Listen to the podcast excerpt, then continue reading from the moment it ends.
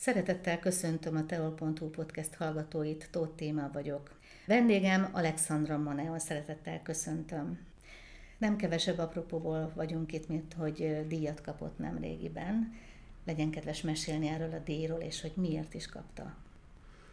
Én is sok szeretettel köszöntöm a hallgatókat, és örülök a meghívásnak. Köszönöm szépen. A, az apropó ennek a díjnak, vagy a felterjesztés, ugye a, elsősorban az íjászat volt, amit az íjász sportban képviseltem, és amit tettem a, a tíz év alatt, és ami történt a szakmai vezetésem alatt. Ugye ezt tudni kell, hogy 2009-ben megalapítottam uh, IASZ barátaimmal a Tolnai Tájak IASZ Egyesületet, az Aliszka nyilaiból váltunk ki, mivel mi inkább az IASZ sportot szerettük volna képviselni, és úgy gondoltuk, hogy ez a sok értékes íjász, akik pont az élsportot képviselték, ne menjenek el különböző egyesületekbe más városokban, hanem maradjanak itt Szexárdon. És így, hát így alakult, alakult meg alapvetően a Tolnai Tájak Íjász Egyesület. Hoztunk rengeteg sok szép eredményt, országosan is és nemzetközileg is, ami hát egy kicsit nem kicsit frissítést hozott ide Szexádra is környékére. Aztán elkezdtünk versenyeket is szervezni, mindjárt bekezdtünk egy 3 d Grand Prix versennyel, amelyet Szexárdon, nem is Szálkán, Szálkán szerveztünk először.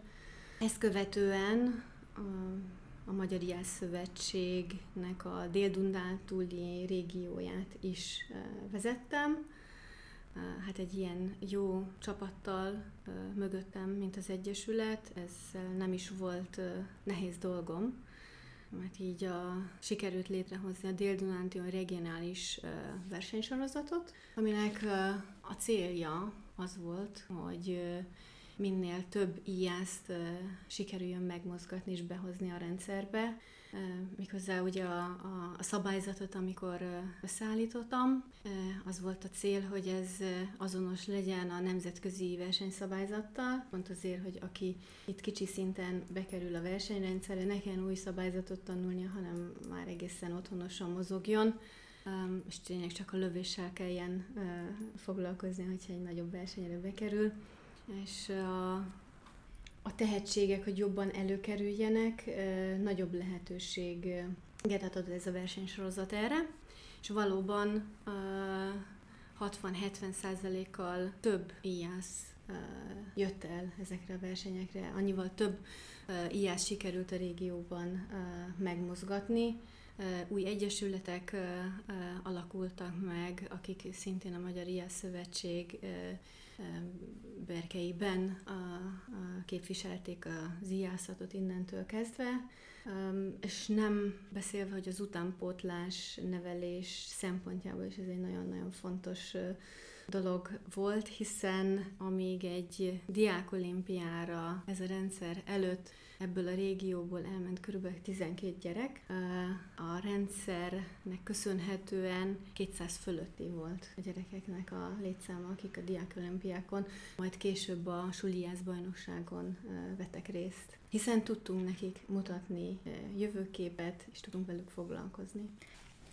Milyen eredményei vannak éjjelszakban? Majdnem hat évig voltam a magyar IASZ válogatottnak a tagja, és ott nagyjából amit, amit lehetett elértem. Országos szinten is, többszörös országos bajnok vagyok, csúcstartó is, és ugye én minden három szakágat képviseltem, pályaiászatban is, terepszakákban is, és 3D szakákban is, ami mindegyik ugye teljesen különböző felkészülést igényel, és Nemzetközi szinten, Európa bajnokságon is mindenhol álltam dobogon és VB-n is. fönt állhattam a dobogon, aminek nagyon örülök. Hát az olimpiához már öreg voltam, de ki tudja, hogyha akkor ott öt évesen elkezdtem volna, lehet, hogy esélyem lett volna arra is. Melyik eredményre a legbüszkébb, ami a szívéhez a legközelebb áll? ami a legnehezebb verseny volt természetesen, mert a kihívások mindig, ugye? Ez a franciaországi konfolandban elért Európa bajnoki címem, amiért nagyon-nagyon sokat kellett küzdenem. Hát ott úgy, úgy kezdődött a, a verseny, persze, hogy verseny előtti este én, csigát és kagylót vacsoráztam, aminek meg lett az eredménye, mert valami valószínű nem volt jó. És én nem, hogy enni nem tudtam, de, de hát az egy szörnyű nap volt. De legjobb eredménnyel jöttem le aznap.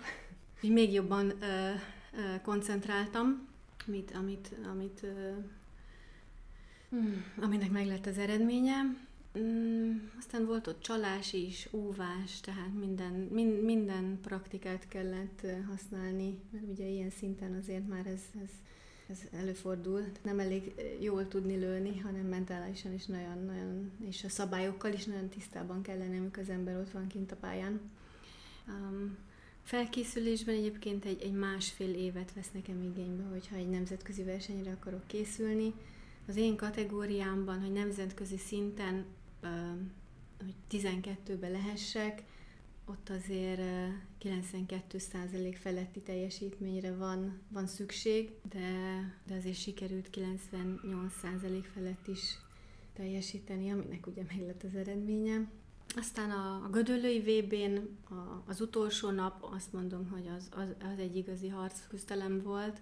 Tönkrement az íjam, és ugye nem volt pótfelszerelésem, és minden egyes lövés után össze kellett tolnom a, az íjamon egy, egy csavart, ami gyakorlatilag a segédkábel tartotta, és hogyha az egyszer így elengedi, akkor nekem az íjam szétesett volna, kockáztatva ugye a saját testi épségemet is, amit ugye az utolsó napban úgy, úgy mentem bele, hogy első helyen álltam olyan pontszámmal, pont előnnyel, hogy, hogy ez valószínű volt, hogy meg is marad ez, a, ez az előnyöm és a harmadik vagy negyedik cél után eh, jött ez a technikai problémám, és mérlegelnem kellett, hogy akkor most feladom, és utolsó leszek, vagy akkor kockáztatok.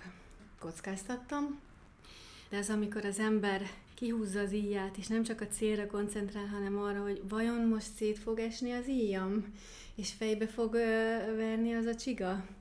És ö, hát ezt félre kellett tennem, és, és hát lőttem, úgyhogy sikerült. Hát ez a, ez, a, ez a kettő, ami azt mondom, hogy óriási küzdelem volt. De megérte? Ön hozta el Szexádra a 3D Európa és Világbajnokságot. Ez hogy történt? Merj nagyot álmodni, ezt tudnám eh, legelőször mondani. Ez egy... Eh, a Magyar Ilyen Szövetség 2018-ban megpályázta ezt a világbajnokságot egy egri helyszínnel, és erről én tudomást szereztem, még mielőtt ezt hivatalosan kihirdették volna, és megkerestem a Magyar Ijász Szövetség vezetőségét, hogy mi lenne, ha ez a világbajnokság, 3D Ijász világbajnokság a Bikavér hazájában lenne. Hát így mindenki fölkapta erre a fejét. Azóta ez lett a, a motója ennek a VV-nek nálam, mert ugyanis ide került a Bikavér hazájába. Még nagyon örülök, de ez egy, egy óriás feladat volt egy ilyen vírus közepette megrendezni egy ilyen sporteseményt, amire senkinek nem volt hasonlítási alapja, mert ugye ilyen még nem történt. Ez három év szervezése volt, és 2020-ban a Nemzetközi Ilyen Szövetség úgy döntött, hogy a versenyt eltörlik nem kerül megrendezésre. Hát ekkor a szövetséggel ugye egyeztettünk, hogy mi lenne, ha a díl a következő lenne, a versenyt egy évvel később tartjuk meg, de ugye erre az volt az indok, hogy akkor fölborul a nemzetközi versenynaptár, mert ugye két évente rendezünk VB-t, és két évente LB-t, tehát ezek így követik egymást.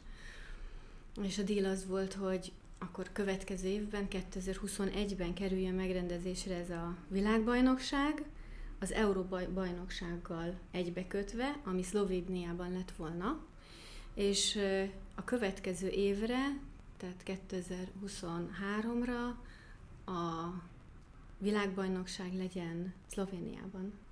És akkor ez, az, ez a, a ez az ajánlat tetszett mindenkinek, és így lett Szexárda nem csak 3D-s IASZ világbajnokság, hanem Európa bajnokság is. És ez tényleg sporttörténelem, mert ilyen még nem, nem, nem volt az IASZ a történetében.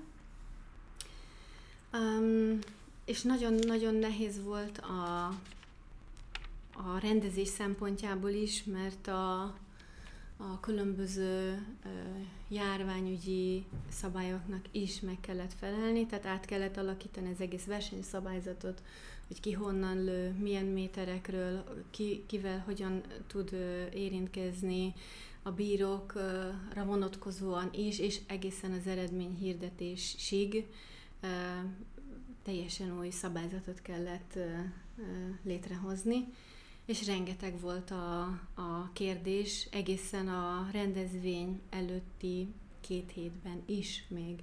És hát, mint tudjuk, ugye bizonytalanságban szervezni valamit, hát az a, az a legnehezebb.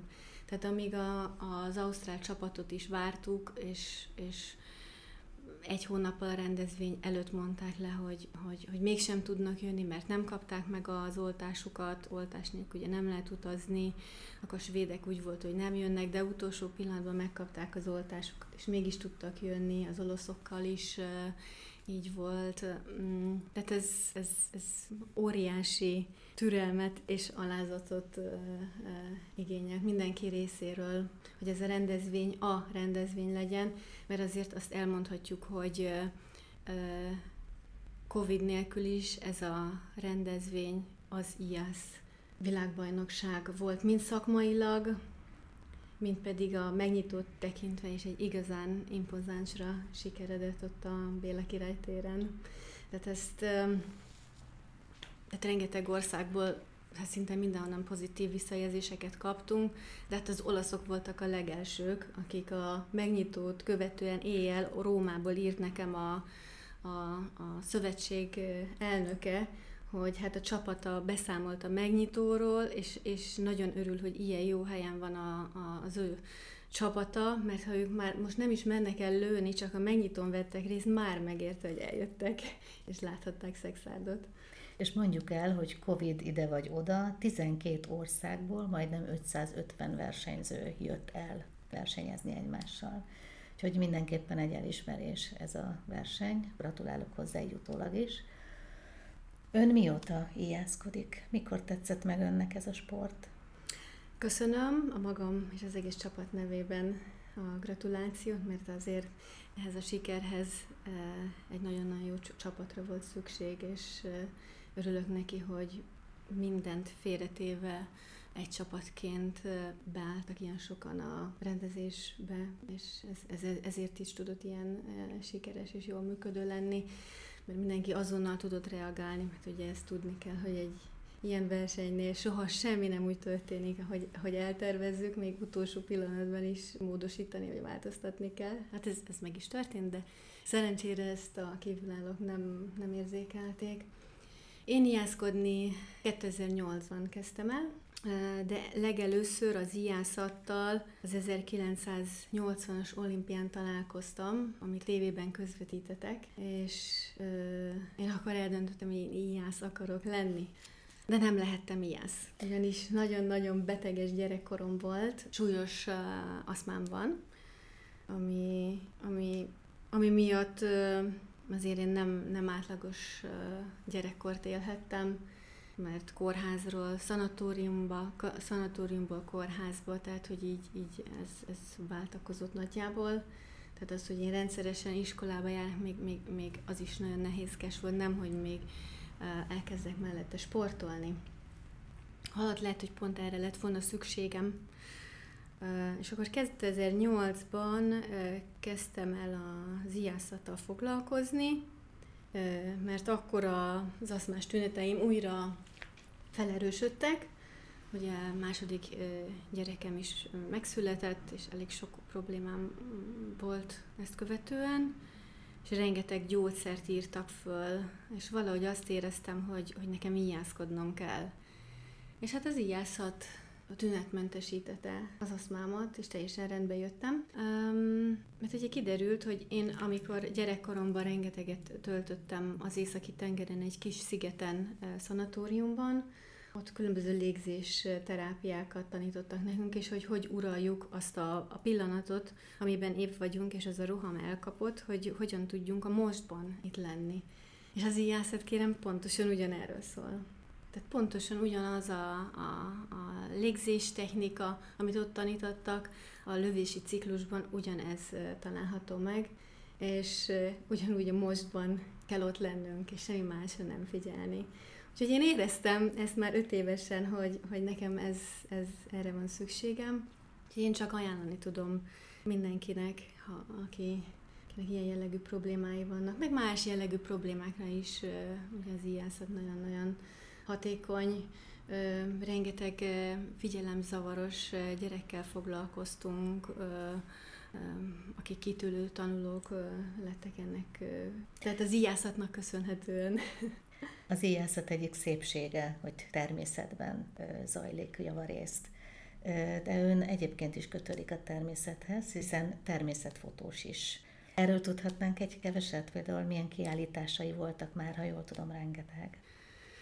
Igen, a természet, számomra nagyon fontos a természet, um, mert ugye gyerekkoromban is az, ez volt az, ami, ami segített túlélni ezeket a, az aszmás rohamaimat, amikor mondjuk tíz évesen elkezdtem fotózni a csigákat, hogy hogy teszik le tojásaikat, és egyéb ilyen dolgokat. Tehát, hogy én így a, a, a nem, tehát nem dokumentálom a természetet, hanem inkább megismerem, a belsejébe hatolok, a, abban az eszköztelenségében, amiben létezik, és nem akarom módosítani, hanem a, az én érzéseim által ö, örökítem meg, és adom tovább az én fókuszomon keresztül, talán így tudnám megfogalmazni ezt a legjobban. És hát rengeteg fotóm ö, ö, keletkezett. Aztán most a digitális technikának köszönhetően ez, ez egészen más dimenzióba váltott, ugye? És amikor 40 éves lettem, akkor most annyian mondták, hogy, hogy most, most már jó lenne, ha megmutatnám magam, hogy, hogy én, én tulajdonképpen mit művelek az erdőben. és végül is Decsikis Jánosnak köszönhetően, aki lovaktársam is egyébként, volt egy közös kiállításunk Tolnán a Magházban, az volt az első alkalom, hogy így megmutattam magam, de az festményeimmel, tehát az, az festményeimmel. Fotóim később ö, ö, kerültek ö, nyilvánosság elé, nem sokkal. Hát itt a környéken is sok ö, helyen volt ö, kiállításom, Szexárdon, Bonyhádon, Tarcalon, Szatmárban nagyon, nagyon kedvelik a gemenci kiállításaimat egyébként, és fantasztikus az a kiállítás sorozat is, ami, amit sikerült létrehozni, a Taplós Nomádia Gemenc rejtett kincsét, mert több fotós is járt nálam, és ebből én kiválasztottam, tehát öten vagyunk ebben a csapatban, öt látásmód, öt különböző technika, és azt az egy pici pontot örökítettük meg ezeken a különböző, tehát ötféle látásmódon keresztül, és amikor ezek a fotók kinyomtatva oda kerültek egy terembe, az ember szabályosan azt érezte, hogy kinyílik a világ a, az egyéneknek a látásmódján keresztül, holott tényleg egy, egy, egy fél hektárnyi területet örökített meg mindenki. Um, úgyhogy ez is bizonyítja, hogy mennyire mennyire határtalanok vagyunk, és hogy merjünk önmagunk lenni, mert ez fontos, ebből indul ki az egész. Hát a határtalanság az önnél nagyon fontos, és rengeteg országban járt már. Ott is fotózott rendszeresen? Abszolút, tehát azért is, mert hát a fényképezőgépem nélkül nem, nem, nem is tudom, hogy voltam-e különböző más országokban, tehát bárhova megyek, ha, ha csak a kicsi, könnyebb felszerelést is, de viszek mindent. Mindig, tehát mindig van nálam fényképező. Azért a legtöbb országban, ahol voltam, nem csak egy ilyen rövid ugrásra voltam ott, hanem azért ismerkedtem. Te szerencsés vagyok, mert, mert tényleg most már elmondhatom, 53 országban jártam. Így van. És mindenhol volt módom ismerkedni a kultúrával, emberekkel, tehát nem csak kívülről megfotózni őket, ahogy, ahogy mondtam, tehát nem csak a természetet, hanem ott, ahol járok, ott is szeretek a mélyre menni a dolgoknak. Tehát ez, ez, ez az egyik legfontosabb, ez az étel például, tehát imádok jókat enni is, és a konyhágon keresztül rengeteg mindent tud megtanulni az ember más, más emberekről, kultúrákról. A kiállításokra visszatérve még, ami, amire most nagyon büszke vagyok, jövő hónapban, tehát június közepén fog nyílni Cancúnban egy kiállításom, ez, ez most a leg, legtávolabbi, ez 10.000 kilométerrel odébb nyílik meg. 10.000 kilométerrel távolabb fogják megismerni Gemencet. A, a kiállításnak a tematikája pont a víz volt, ami számomra olyan nagyon fontos, hiszen a víz ugyanúgy a lüktető energiája Yucatán félszigetnek, mint hogy Gemencnek is. Abszolút párhuzam van a kettő között. A madárvilága is egyébként nagyon-nagyon vízi madárvilága is nagyon-nagyon hasonló meg a körforgás is. Hát nyilván ugye az éghajlati különbségnek köszönhetően azért vannak más fajok is, amik, amik az egyiken van, a másikon nincs, de, de borzasztóan hasonló, tehát lehet olyan, ugyanolyan fotókat készíteni, nem lehet megállapítani, melyik, melyik helyen készült Gemenzben, vagy, vagy a Yucatán félszigeten. Egyébként ez a hely kedvenc helye önnek, vagy van valami más, amit esetleg kiemelne, hogy ott volt a legjobb? Hát Gemenc a szívem csücske. Igen, leszámítva Magyarországot abszolút. természetesen, mert az első helyen Magyarország van. Igen, abszolút. Hát ez Mondjuk a... akkor a második helyen melyik ország állna? Hát e, én nem korlátoznám ezt országra, mert e, az megint egy határt ad, hanem én így Kárpát-medencét mondanám. Kárpát-medence az, ami a tehát maradjunk a közelben mindenképp. Mindenképpen, mindenképpen. Ez a, a Kárpát-medence Mennyország kapuja, ez kétségtelen. Mondom én, aki, aki tényleg van, van hasonlítási alapom. Mindenhol láttam, a csodák mindenhol ott vannak. Tehát csak észre kell venni őket. Ehhez nem kell távolságokat bejárni, de ami abszolút nagyon-nagyon különbözött minden más eddigi országtól, az Kolumbia volt tehát a, a majdnem 400 féle ehető gyümölcsével talán elmondhatom, hogy, hogy mennyire gazdag a természeti adottsága.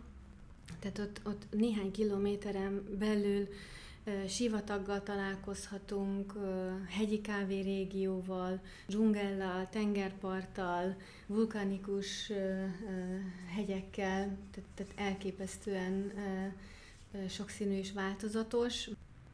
És ugyanígy a, a, a kultúrája is, történelmi múltja ebből adódóan ugye, szintén nagyon-nagyon-nagyon vibráló. Visszakanyarodva Decsi Kis Jánosra, említette, hogy lovaktársa. Melyik lovagrendben? Magyar kultúra lovagjai vagyunk mind a ketten. Mióta tagja ön ennek a lovagrendnek? 2022.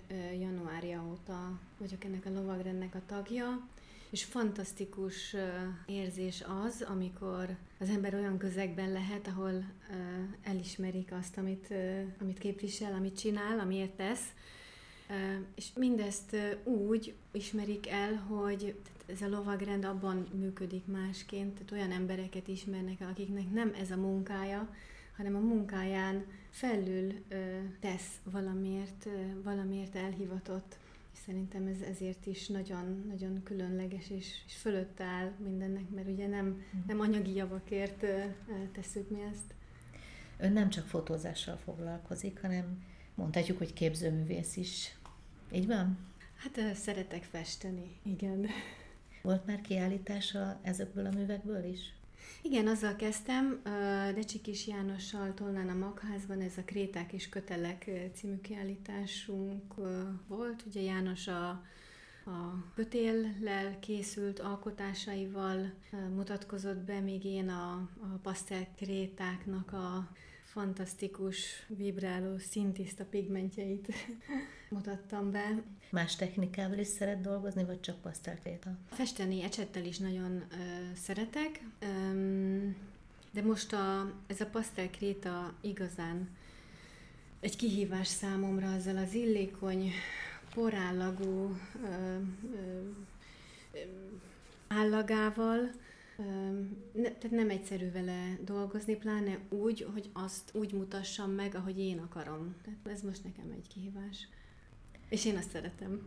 Tehát nem, nem azért alkotok, hogy egy, egy, egy szép valamit ö, ö, csináljak, mert az egy kicsit olyan felületes lenne, hanem pont a, a mondani valója, ami mögötte van nekem, az, az, az a fontos. Most lehet, hogy egy olyan kérdést teszek föl, ami nehezen megválaszolható, ha ki kellene emelni valamit az életéből, amivel foglalkozik, melyik lenne, melyik ágazat lenne a kedvenc? Íjászat, fényképészet, festészet, túrázás, mit választana? Hát mondjuk ebben a gyerekeim, ha nincsenek benne, akkor tényleg nehéz, mert azért elsősorban az, hogy anya vagyok, az, az talán a legfontosabb. Amit képviselek, igazából mindegyik ágazatot, amit, amit képviselek, ugyanaz van benne én. Tehát az, ami a szívemben van. És uh, szerintem teljesen mindegy, hogy ez most uh, horgászat, vagy kenuzás, vagy íjászat, vagy, vagy, vagy festészet, vagy, vagy tényleg írás, vagy, vagy a bármelyiket mondhatnám, itt, itt az a lényeg, hogy, hogy ez harmóniában van, van én velem, és ezért tud hiteles lenni. Hány gyermeke van? Kettő lányom van. Folytatják az ön elkezdett dolgait? Tehát benne vannak az édesanyjuk körforgásában? Hát nyilván hatással van rájuk, hiszen én neveltem föl őket, ugye, és egész kicsi koruktól kezdve hurcoláztam őket a, az erdőbe és a vadonban, úgyhogy uh, uh, ijászkodtak is velem, horgáztak, tehát hogy így mindennel tisztában vannak, hogy, hogy működik a természet, és, és látom azt, hogy, hogy tehát jó érzés, mert ugye, hogy a, az iskolába bekerültek a körforgásba, erre ugye már kevesebb idő maradt, sőt egyáltalán nem, de látom azt, hogy azért ezekhez a gyökerekhez vissza-vissza nyúlnak, és onnan táplálkoznak, és ez nagyon szép látni. Az országokra visszatérve, ha jól tudom, ön nem is itt született Magyarországon. Ez így van. Um, Stuttgart mellett születtem, Németországban, Baden-Württembergben, és ott is nevelkedem. Mikor került ide Magyarországra? És pont szexárra jött rögtön, vagy? Nem, rendszerváltás követően a családommal költöztünk Magyarországra. Azért vannak magyar gyökereim is, ugye édesanyám révén, de itt, itt tanultam meg magyarul. Szerintem elég jól asszimilálottam ezen a vidéken és hát laktunk Kakasdon is, Decsen is, és egyébként a, a gyökereim uh, sárközi eredetűek, a magyar gyökereim, amire nagyon büszke vagyok, és innen is van a kapcsolódásom Gemenchez egyébként, és az elfogultságom. De ezért azt hozzáteszem, hogy Szexárdot, amikor először megláttam, ezt el kell, hogy mondjam, hogy egy, egy, egy, egy mennyire különleges hely ez a Szexárd, és sokan, akik itt laknak, szerintem nem is, nem is tudják. Amikor először fölmentem oda a Kálvária kilátóra, akkor ott éreztem meg, hogy, hogy, hogy ott van mögöttem a mecsek, ami ebbe a Dél-Dunántúli domságba folytatódik, és fejeződik be a szexári domsággal, és összetalálkozik a mezőfölddel, az a földsíkjával, a Dunai tesz egy óriási kanyarulatot, és itt van Gemenc. Tehát ilyen energiák nincs, nincs többben a Kárpát-medencében, ebben teljesen biztos vagyok, és ez mind itt egy pontban találkozik össze Szexárdon. Hát legyen ez a végszó, hogy Szexárd a világ közepe. Nekem mindenképp.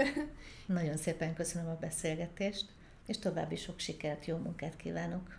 Köszönöm szépen. Örülök, hogy itt lehettem, és további sok sikert kívánok. Kedves hallgatóink, Önök a teol.hu podcastjét hallották egy nagyon sokoldalú vendégemmel, Alexandra Maneával. A viszonthallásra!